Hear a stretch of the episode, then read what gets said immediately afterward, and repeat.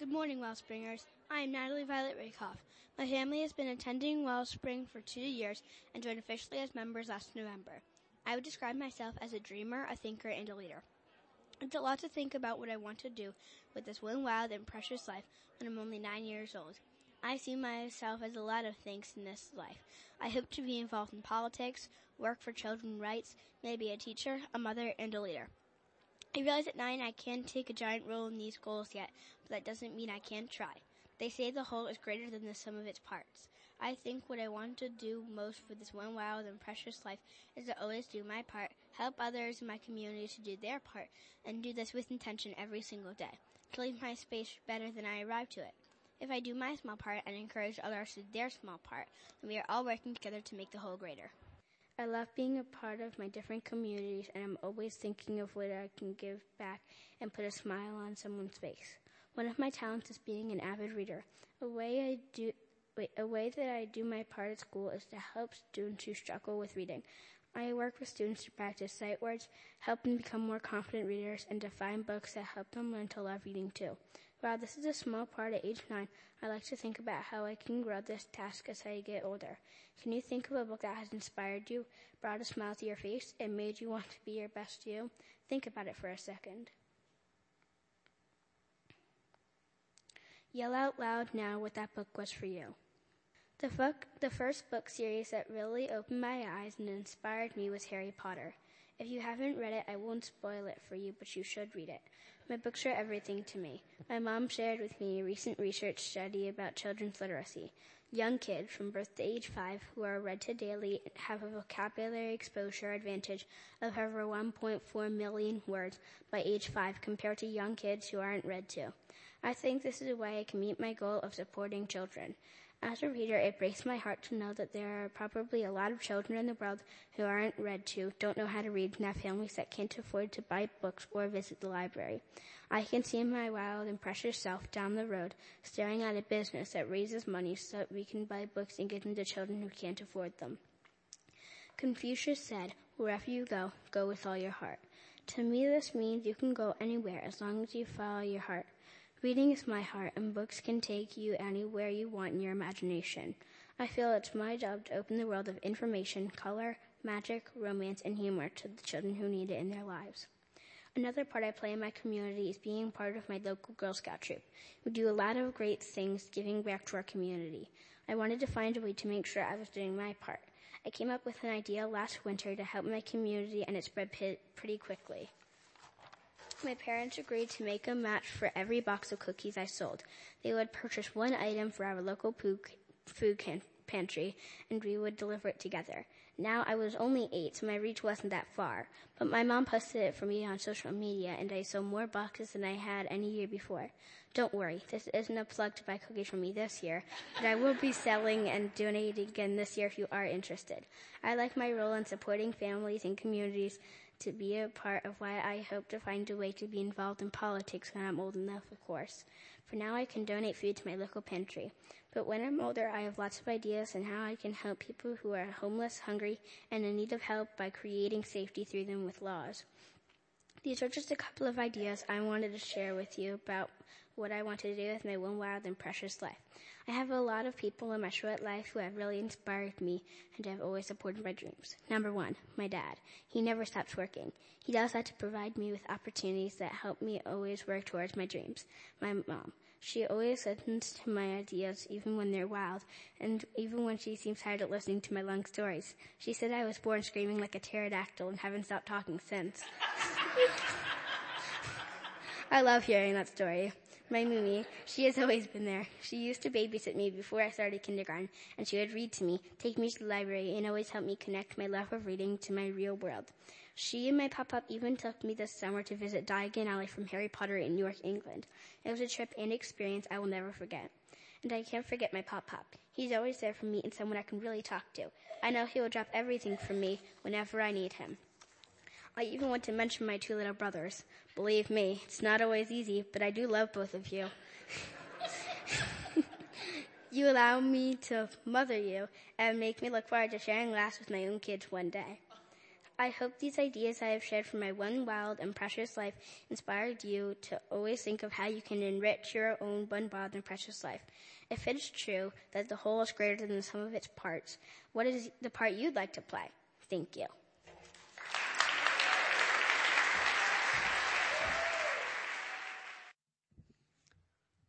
Hi, I'm Evan Wagaman, and I'm a thir- I'm 13, and I'm a seventh grader at Great Valley Middle School.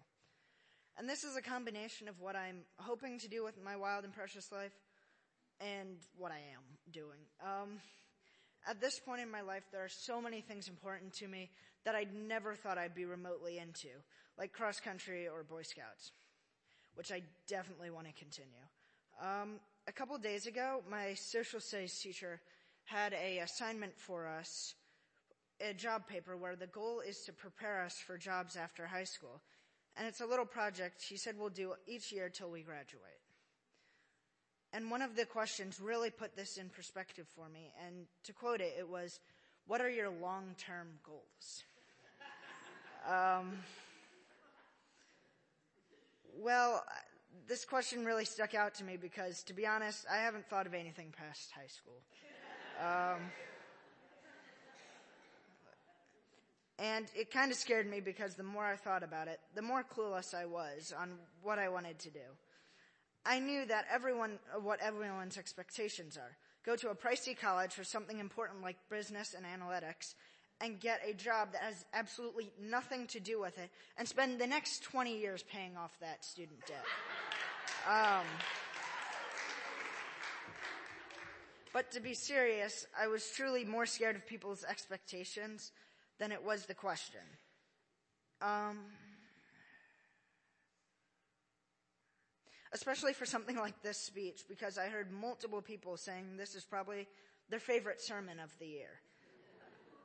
And for another example, you probably know this, but after you've had a teacher who gets high quality content from you, and your peers day after day, his or her expectations start to increase and eventually get to the point where one day you can't reach those expectations, and that's the day I'm scared of, and probably what is holding me back from doing some things. And to take it back to a way less serious note, you know, that's why my math grades are somewhere in the C range. Um, please, please believe that. Excuse mom, that one took a while. But to move to the way brighter side of things, I definitely knew and do know at least a little of what I want to do short term. As a cross country runner, a better time is always a goal that hopefully isn't that far away, whether a two minute or two second decrease. And as a scout rank, pretty, pretty close to tenderfoot rank Boy Scout, I definitely want Eagle at one point. Oh, and completing middle school and high school would be a nice addition to my resume. um, but other than that, I'm still pretty clueless on even that. So nothing is better than the present. And right now you're supposed to start coughing hysterically. Um, insanely recently, I felt like a weight was put on my back between sports, school, and home responsibilities and other activities because I was suddenly making pretty huge decisions for me and trying to balance the hopeful fine line between those things. When they say this, I mean, I'm just suddenly feeling like my free time is shrinking and my homework is increasing. Um, but to get more into the question of what I want to do with my life, well, one thing is for sure. I want to make an impact on my community and those around me, whether doing something like this or serving as a veteran. The main reason I mention something such as a veteran is because everyone I've talked to has, who has served has said it left them with a way better impact than they had beforehand. And um, and I'm serving for the country. I would be serving for the country. I know it's a cliche, but I'm definitely grateful for the life I have and the places I've been. I've done several awesome things and met some really fantastic people. I personally have a huge bucket list, probably that of several people.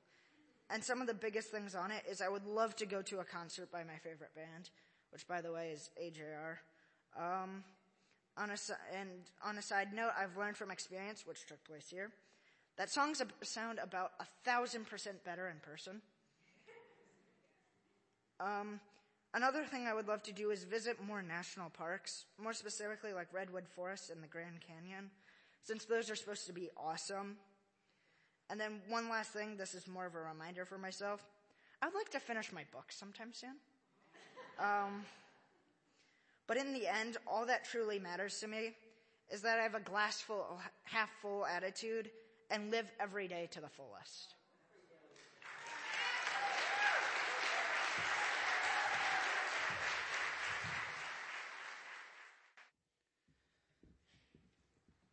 So, since I was asked to do this, I've been thinking, what is it that I plan to do with my wild and precious life? And before I started writing, I started asking other people that same question.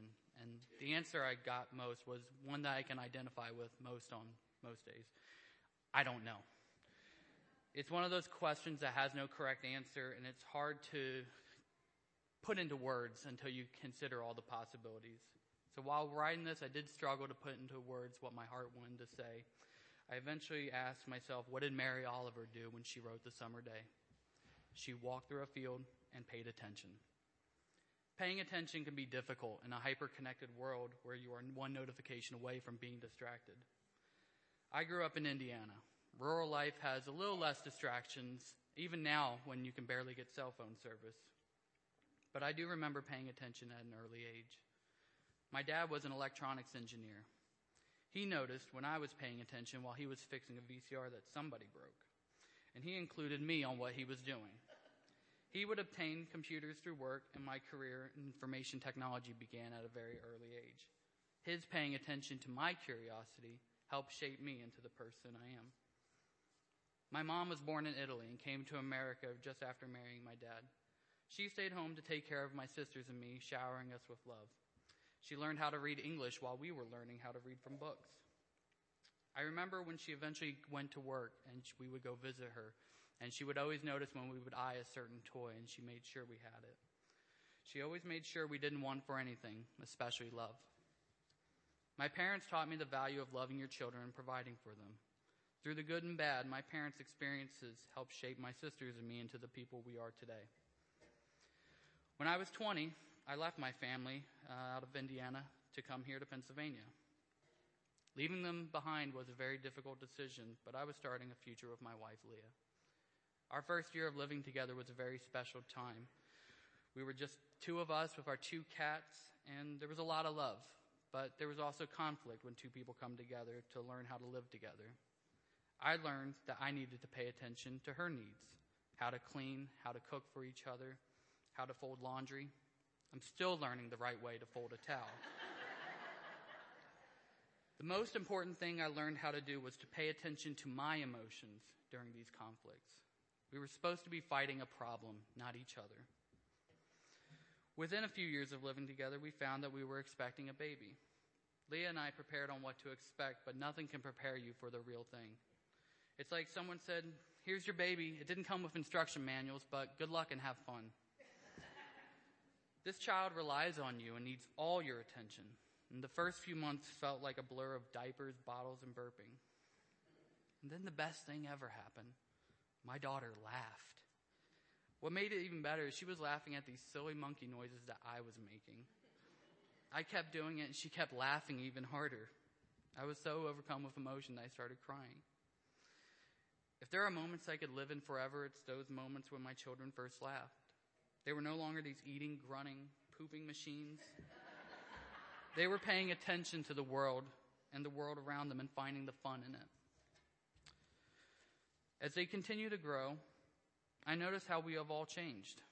They are different, Leah is different, and I am different. We are always changing, which is both beautiful and difficult to accept. My desire is that they would be little forever, and we could protect them from all our fears. As parents, we have no choice but to watch them grow up. We can't stop time, but we can choose to pay attention as it happens. This became very relevant to me after a conversation I had with my dad. He was feeling the pangs of nostalgia, remembering moments from our childhood and missing us when we were little. He mentioned the song Cats in the Cradle by Harry Chapin.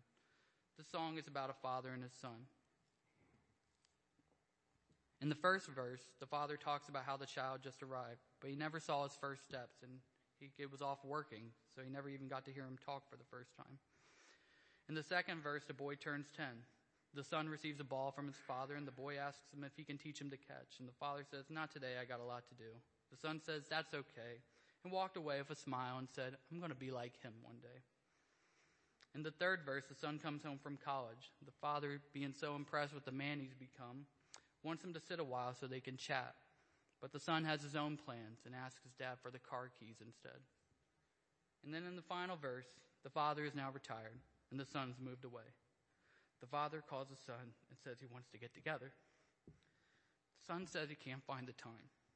The new job's a hassle and the kids have the flu, but it's sure nice talking to you, Dad.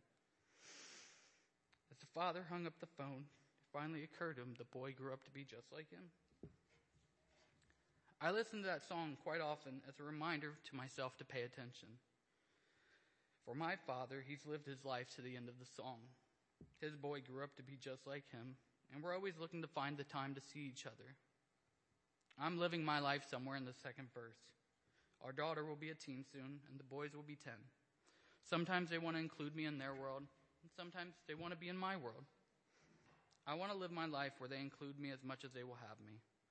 I know one day there will come a time when they won't be living with us. And while I like the idea of a cleaner, quieter house, I want it to be filled with their presence until they are ready to go live their wild and precious lives. Until then, what will I do with my wild and precious life? I'm going to pay attention. I'm going to coach my son's basketball team. I'm going to listen when my daughter talks to me about her life. And when Leah wants to decorate for Christmas before Thanksgiving, I'm going to be Buddy the Elf, despite the Grinch in me saying it's too early.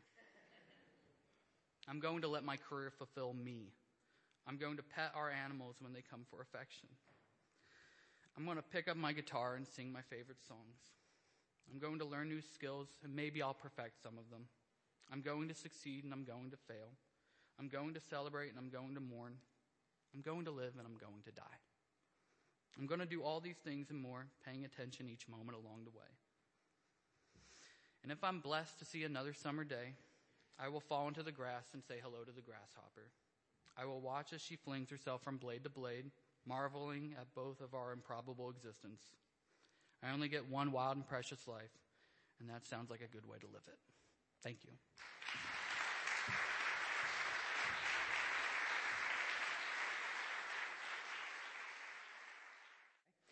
Um, I'm Eli. My pronouns are she and they.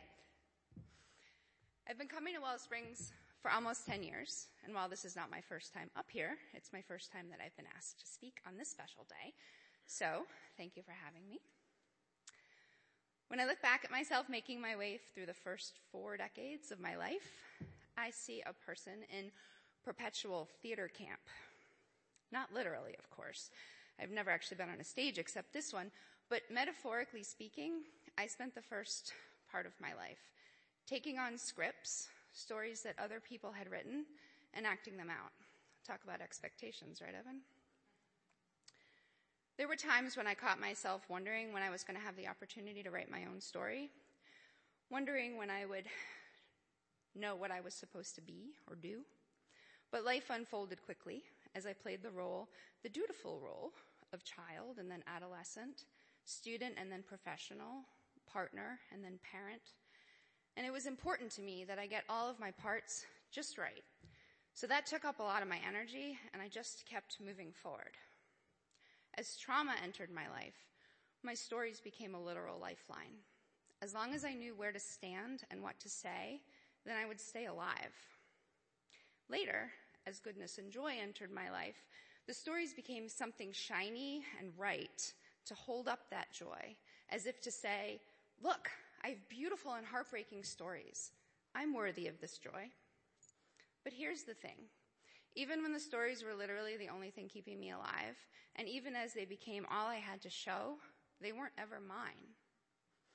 This realization hit me in 2013 when my mom became terminally ill. I was 39 years old. There was so much to this time in our lives, obviously, but for now, I just want you to know two things. One, my mom was the first and among the most influential scriptwriters of my life. And two, the idea of losing her was as destabilizing as it was devastating. Her presence in my life meant there would always be another script. But now what? She lived with cancer for four years, and I lived with a knot in my chest and a lump in my throat. I kept asking myself over and over, who would I be when I woke up the morning after she died?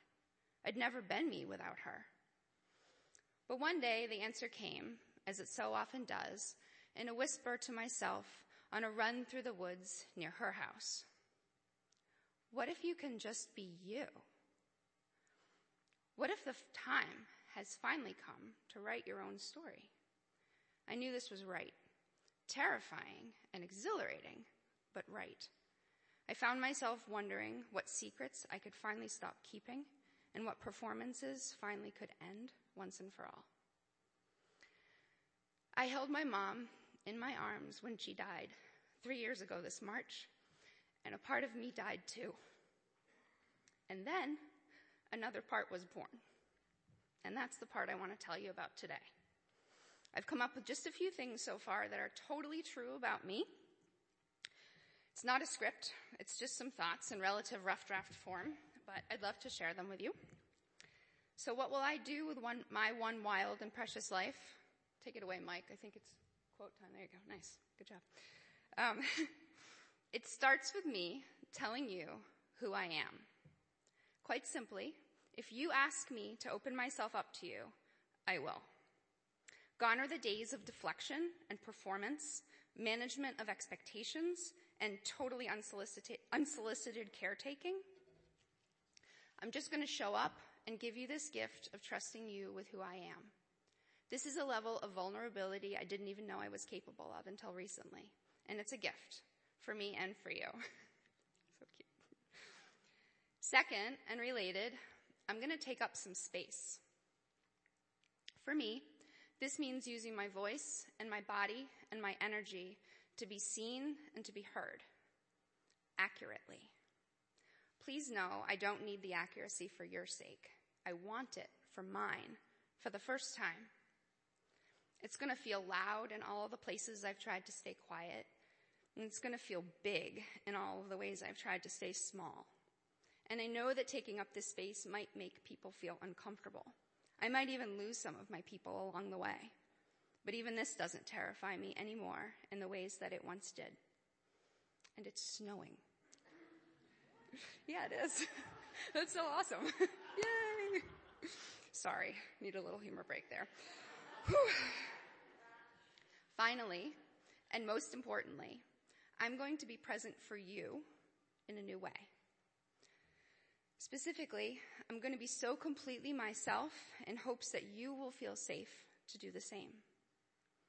From this new place, it's impossible not to see you in a new and different light, right? Who are you? What are your stories? What can we show each other? What is true in our relationship? I know that sounds all warm and fuzzy and awesome, but this part's kind of tricky. Why? Well, I'm asking something big of you. I'm asking you to show up for yourself so that you can come to me with all of your real. You may not be there yet, and that's okay. I'll wait for you.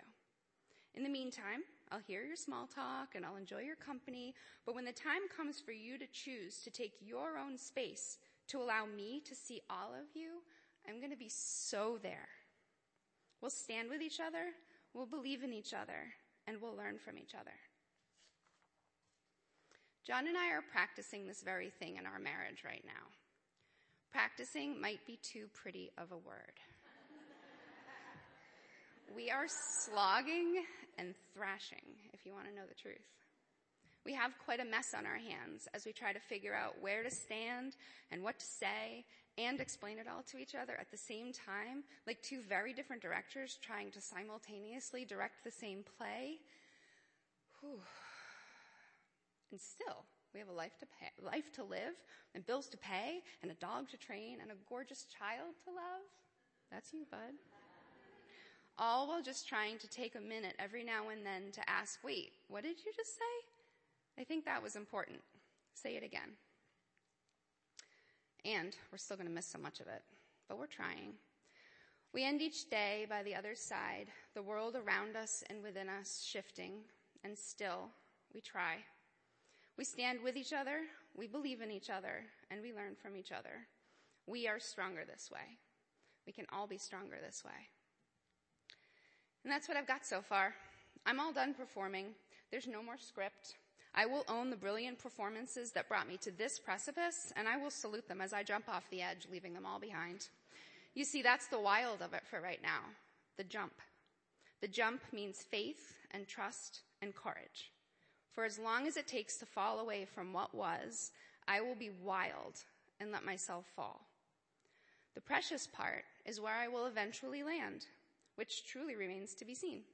So invite me back up here in another 10 years and I will happily tell you all about it.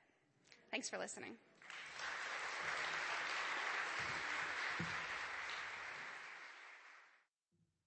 Good morning.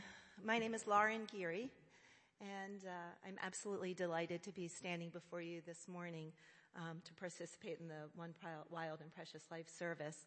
I always love this service, as I know many of you do. Um, because members of our congregation come up here and speak so honestly and in so doing leave themselves vulnerable. And I've so appreciated that. One of the reasons I find Wellspring so invigorating is the fact that it asks the big questions. What do I plan to do with my one wild and precious life? Right? The big question. How do I want to live? What is most important to me? I am the representative of the 50 somethings. It so happens I'm on the later side of that decade. I'm 57. When I try to envision my future life, something that's never really been my strong suit, I'm of course guided by what has come already and uh, I want to tell you a little bit about my history. Um, I'm an older mother. I married for the second time at age 38, just one month shy of 39. I had a successful career and I had not yet had children. 50 years ago when my mother was having children, um, there was much less of a choice about having children. It was something that women did. It was just, you know, they, it wasn't considered so much. Um, but now it's much more of a choice, and we know that women who do not have children lead valuable and meaningful lives. But for me, I knew that if I did not have children, I would, it would be incomplete for me. My life would feel incomplete if I did not have children. Although my husband Stephen already had two children when we married, he was completely on board with having more children and we were delighted at the thought of having children that would be born of our love. So of course I was starting late and I suspected that we would need every advantage that medical science could offer us. And we did need every advantage that medical science could offer us. It wasn't long before we were under the care of a reproductive endocrinologist, and that's the kind of physician that one sees if one is serious about becoming pregnant. And so we started down the path.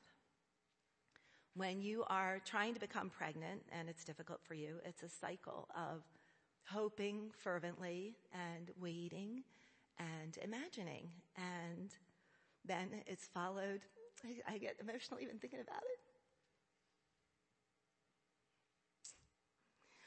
And then it's followed by heartbreak every time it doesn't happen.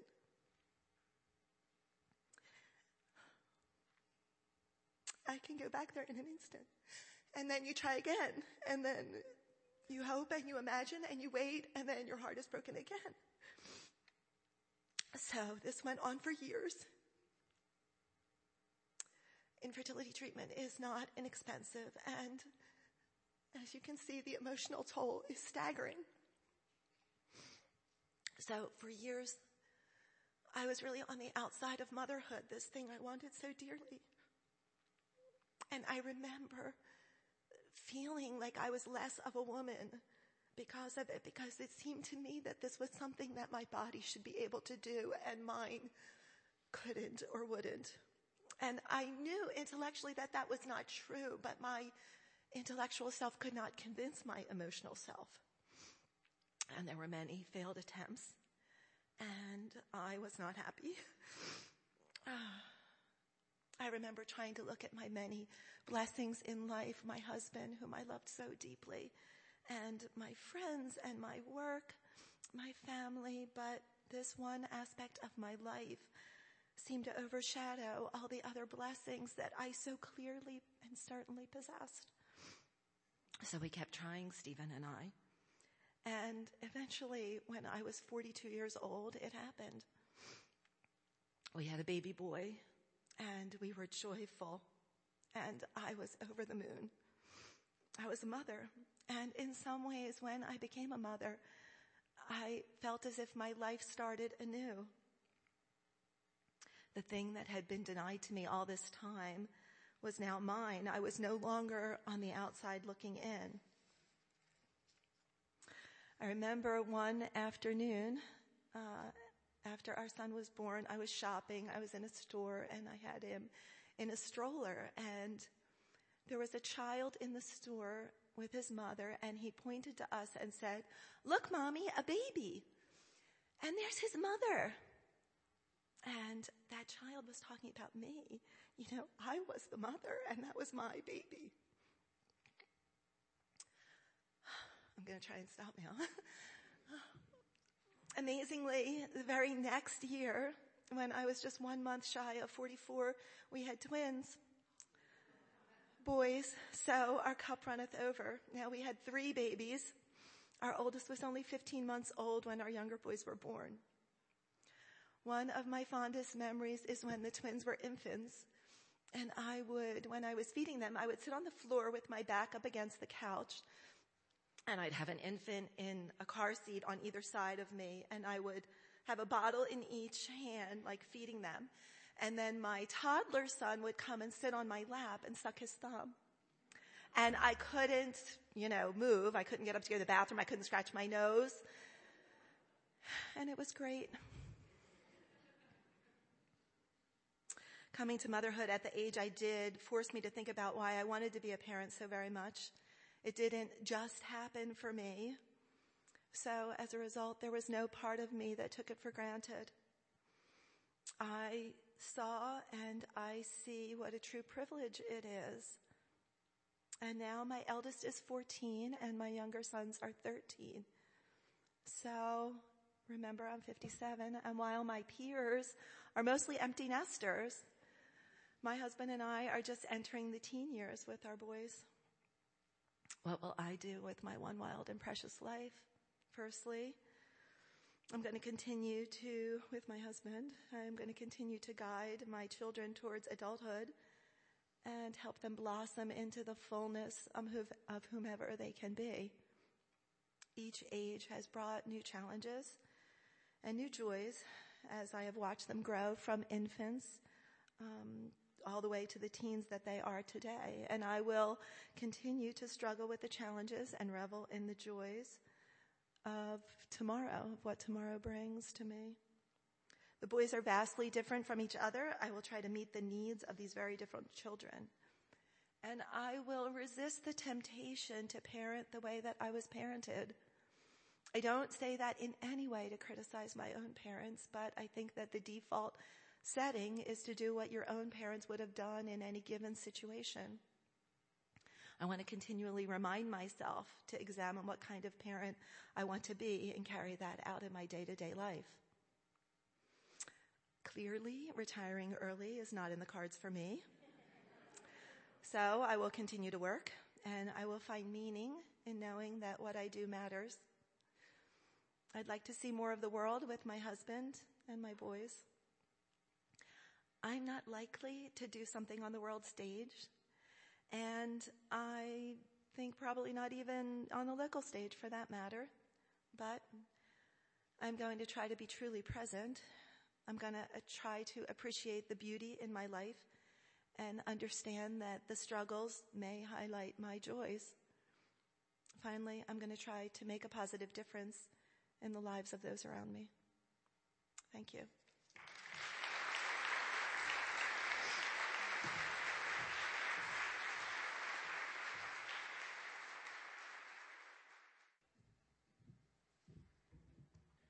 Good morning.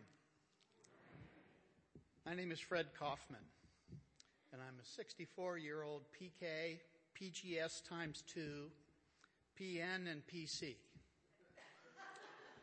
You see, I'm a preacher's kid. My father was a minister. I am twice a preacher's grandson. my father's father was a minister, and my mother's father was a minister. I'm a preacher's nephew. My father's oldest brother was a minister, and I am a preacher's cousin. My uncle's son was an ordained minister who went into counseling. Sounds kind of familiar.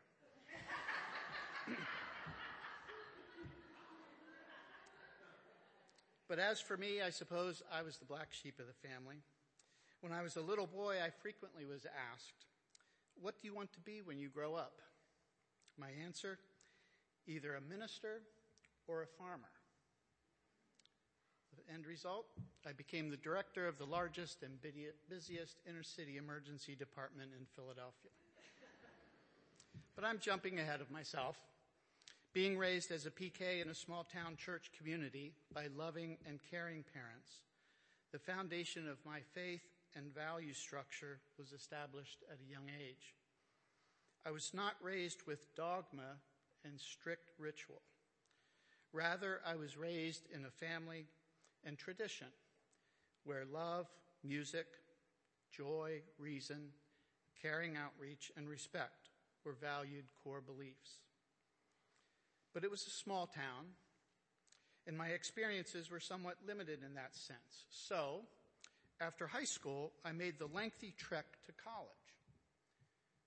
Dickinson College, a block and a half from the church parsonage, to be exact. it was at Dickinson in my freshman year that I met the most beautiful person in the world. She was bright, pretty, with a fun loving laugh, and her name was Wendy. And she was a Unitarian Universalist. Before I knew it, I was absolutely certain that I wanted to marry her. It took a bit more time for her to be convinced of the same.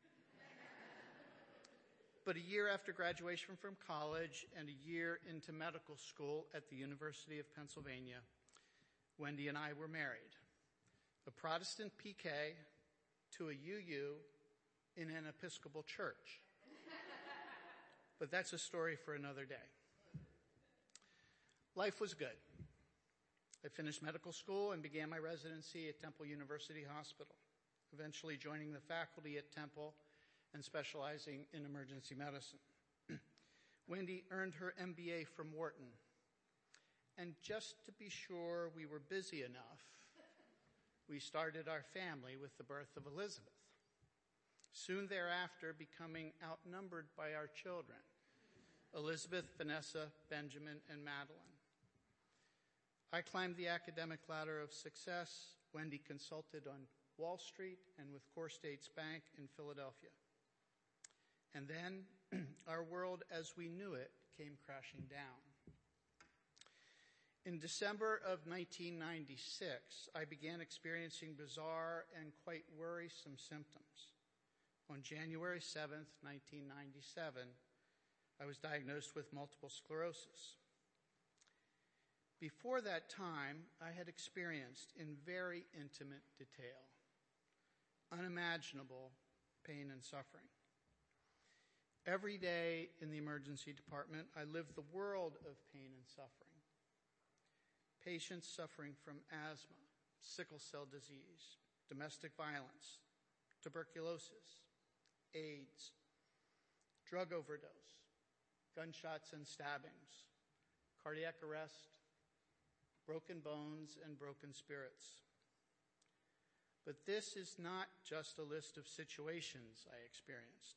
Rather, I carry with me the specific individuals for whom I tried to ease their pain and suffering. For decades, I have carried with me their names, their ages, their faces. I will carry them with me in my heart for as long as I live. Until January 7th, 1997, I had lived a privileged and fortunate life. But almost in the blink of an eye, my good fortune gave way to my own pain and suffering, experienced not only by me, but by my beloved wife and family as well. I began treatment for MS almost immediately out of fear, but not realizing that this disease is a marathon, not a sprint.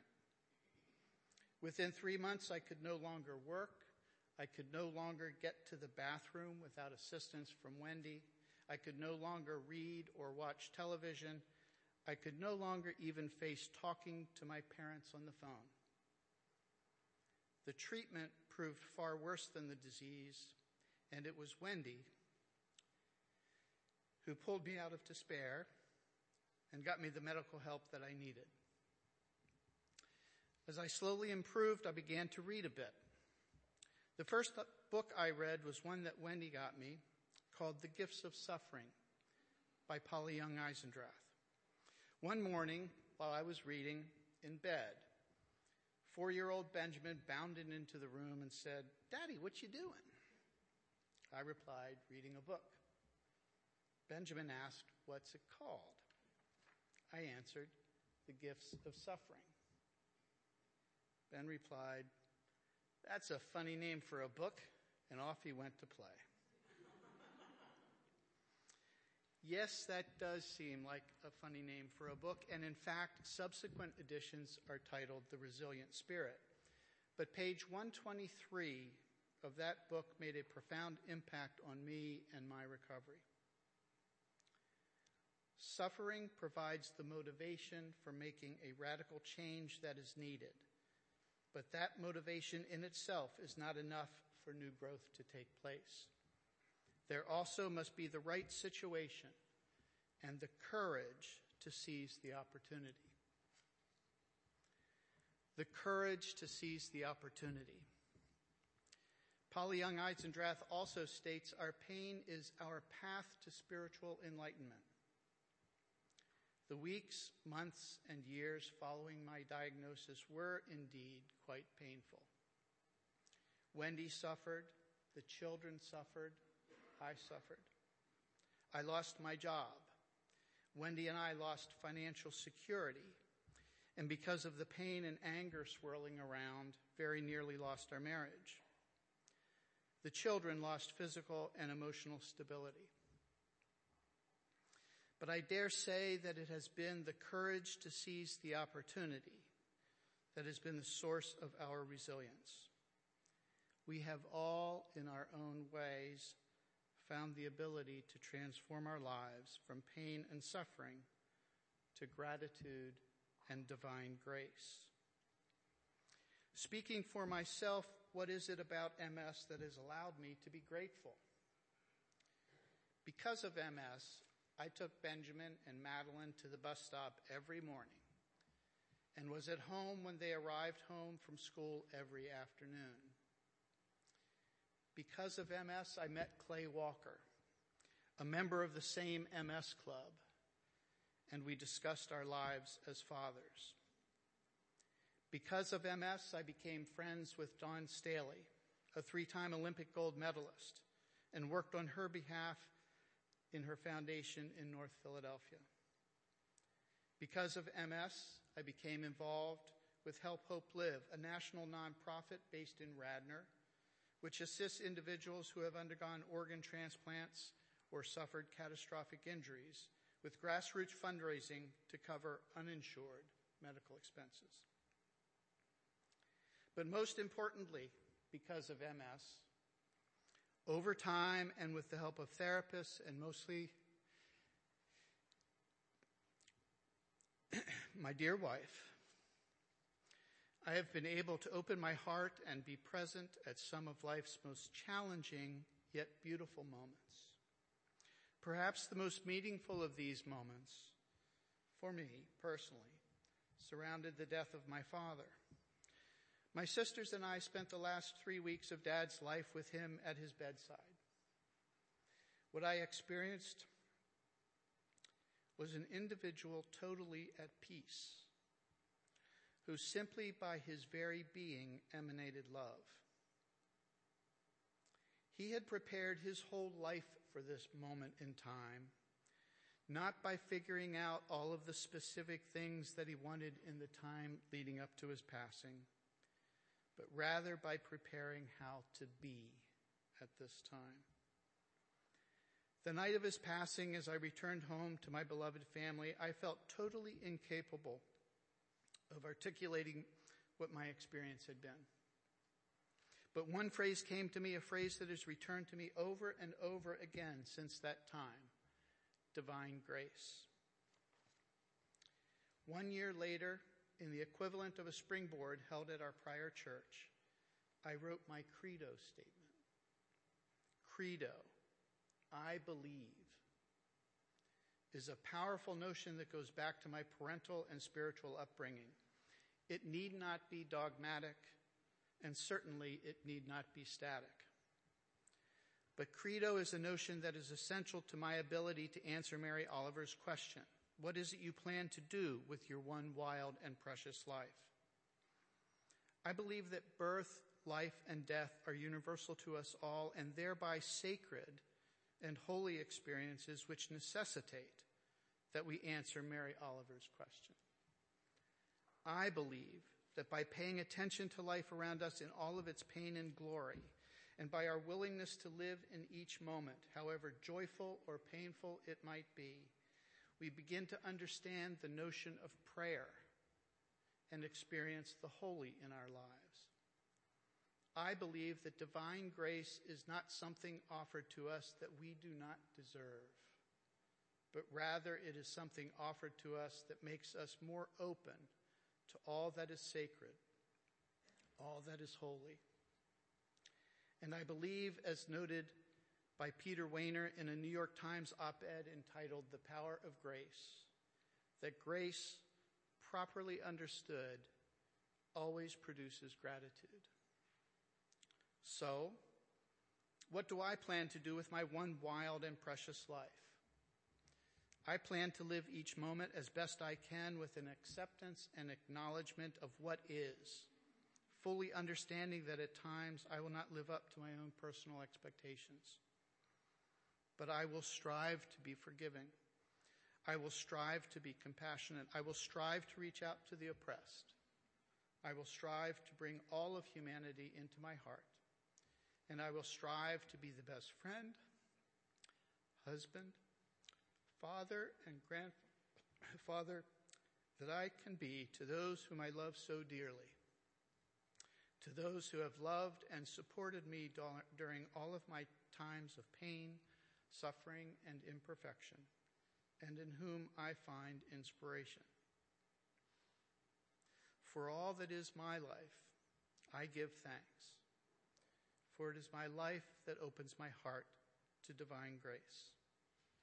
So may it be. Amen.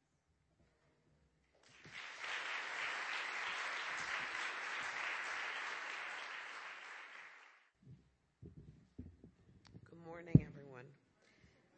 I'm blessed and honored to have this opportunity to think about what I want to do with my one wild and precious life.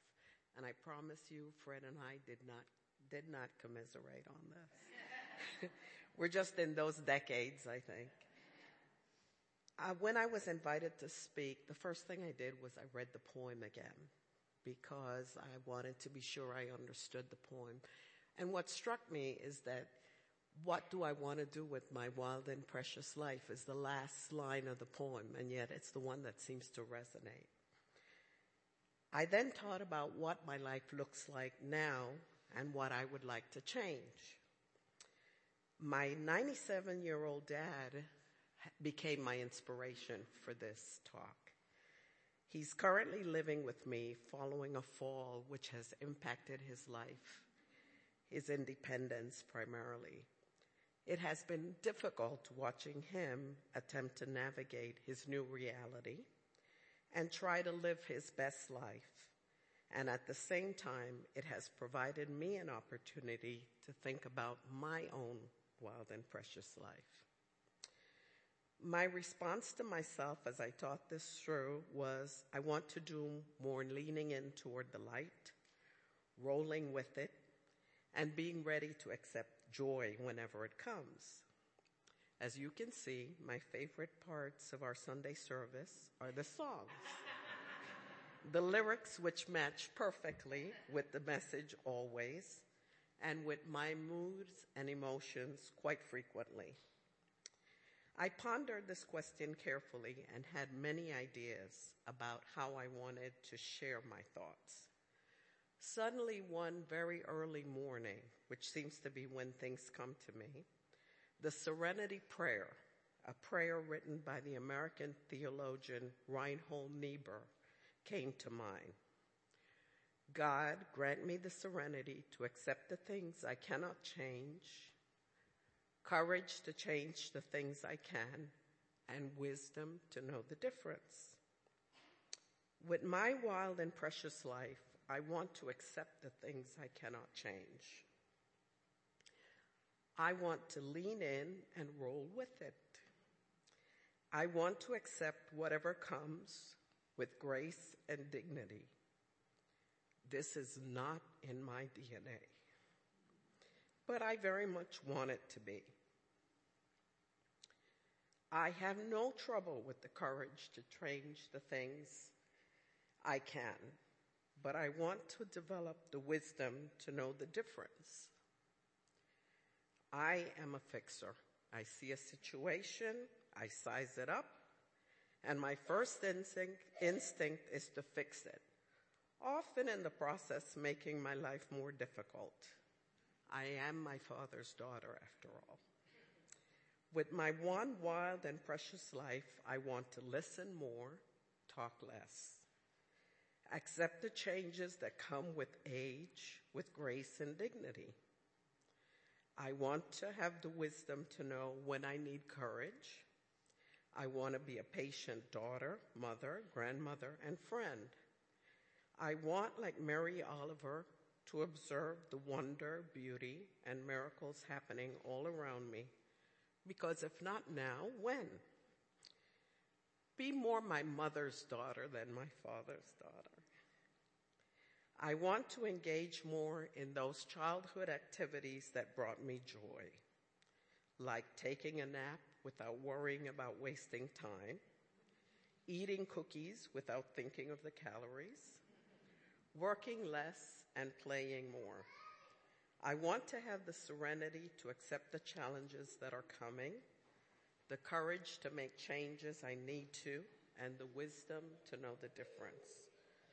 No matter what, however, I am looking forward to the rest of my wild and precious life.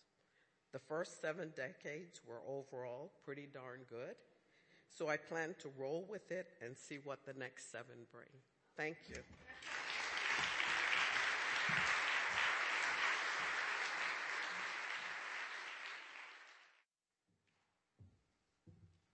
Good morning, wild and special audience. In January, I slipped into this decade full of optimism. Not long after, the parts department advised me that I needed a valve job in order to pass inspection. so, since April, a fresh aortic bovine valve is regulating proper blood flow. Therefore, I have confidence my wild and precious life will continue with vigor. Looking back, I really think this journey started after my retirement 15 years ago. That's when you have the freedom to examine what's really important wanting to contribute more to the world around me, I took a job as a van driver for Creative Health in Pottstown. I that was driving for Creative Health eight to ten people with schizophrenia, obsessive compulsive, and bipolar mental afflictions. I would take them in the morning, four hours of therapy, and take them back home. Wow. To understand their world was quite enlightening. I must have learned something because after a few months, they were calling me the van therapist. a special note. A special van driver who had serious schizophrenia trusted me in some tough times. Ten years later, I still get on my answering machine, Ron, this is your old buddy Larry. Hey, if you want to talk, give me a call. And so we do. For the past seven years, I've been teaching English as a second language to undocumented Mexican families and citizens. To experience years of listening to and observing the effects of mental health and the life of undocumented families has put my personal privilege into a very humbling perspective. Last Christmas, my terrific daughter presented me with a small book called My Dad. There's a lot of questions and a lot of blank pages for my answers. After the early stuff, two questions lead me into the future. What does success, what does success mean to you? And how have you been successful? 30 years ago, I probably measured that with income, car, house, job level, position, achievements. I still haven't answered this in the book. There was words of wisdom spaced through this my God, my dad book. One from Jim Henson says, Kids don't remember what you try to teach them. They remember who you are. So, pro- to project and plan my wild and precious life for at least the coming decade, words like gratitude, forgiveness, love, and happiness will surround me. I have sought in the past 15 years to understand the world around me. I've become more vulnerable and try to make a difference with those I encounter, trying, trying to find the good in everything. So, segmenting my life into decades, I am fortunate to be here in WellSprings for the past 10 years. I first met Thich Nhat Hanh here, which is why washing dishes and vacuuming gives me calm pleasure. Our religion asks that we find pieces and chunks of truth in all, all religions. I have found bits of wisdom in every unique person here, which is why being involved in hospitality is very rewarding to me every Sunday morning. So, this coming decade of my wild and precious life will be spent here. Keep spinning out those pieces of wisdom. I'll be the sponge. Thank you.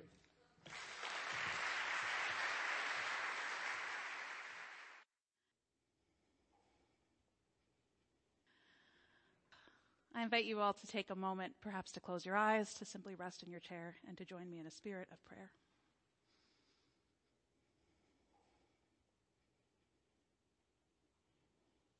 Holy Presence, God of each of our hearts and understanding.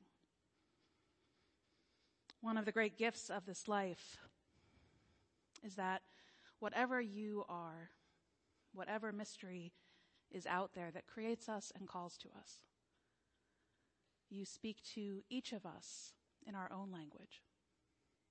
You've created each of us to be exactly ourselves. And it is one of the great gifts and graces of this life that we get to share who we are with each other. That none of us has to do it alone. That none of us has to have it all figured out. I am grateful that in this space we do that. We practice showing up and being ourselves with and for each other. And so today, with gratitude for the prayers I've spoken aloud and for the prayers each one of these people is carrying on their hearts, we say Amen.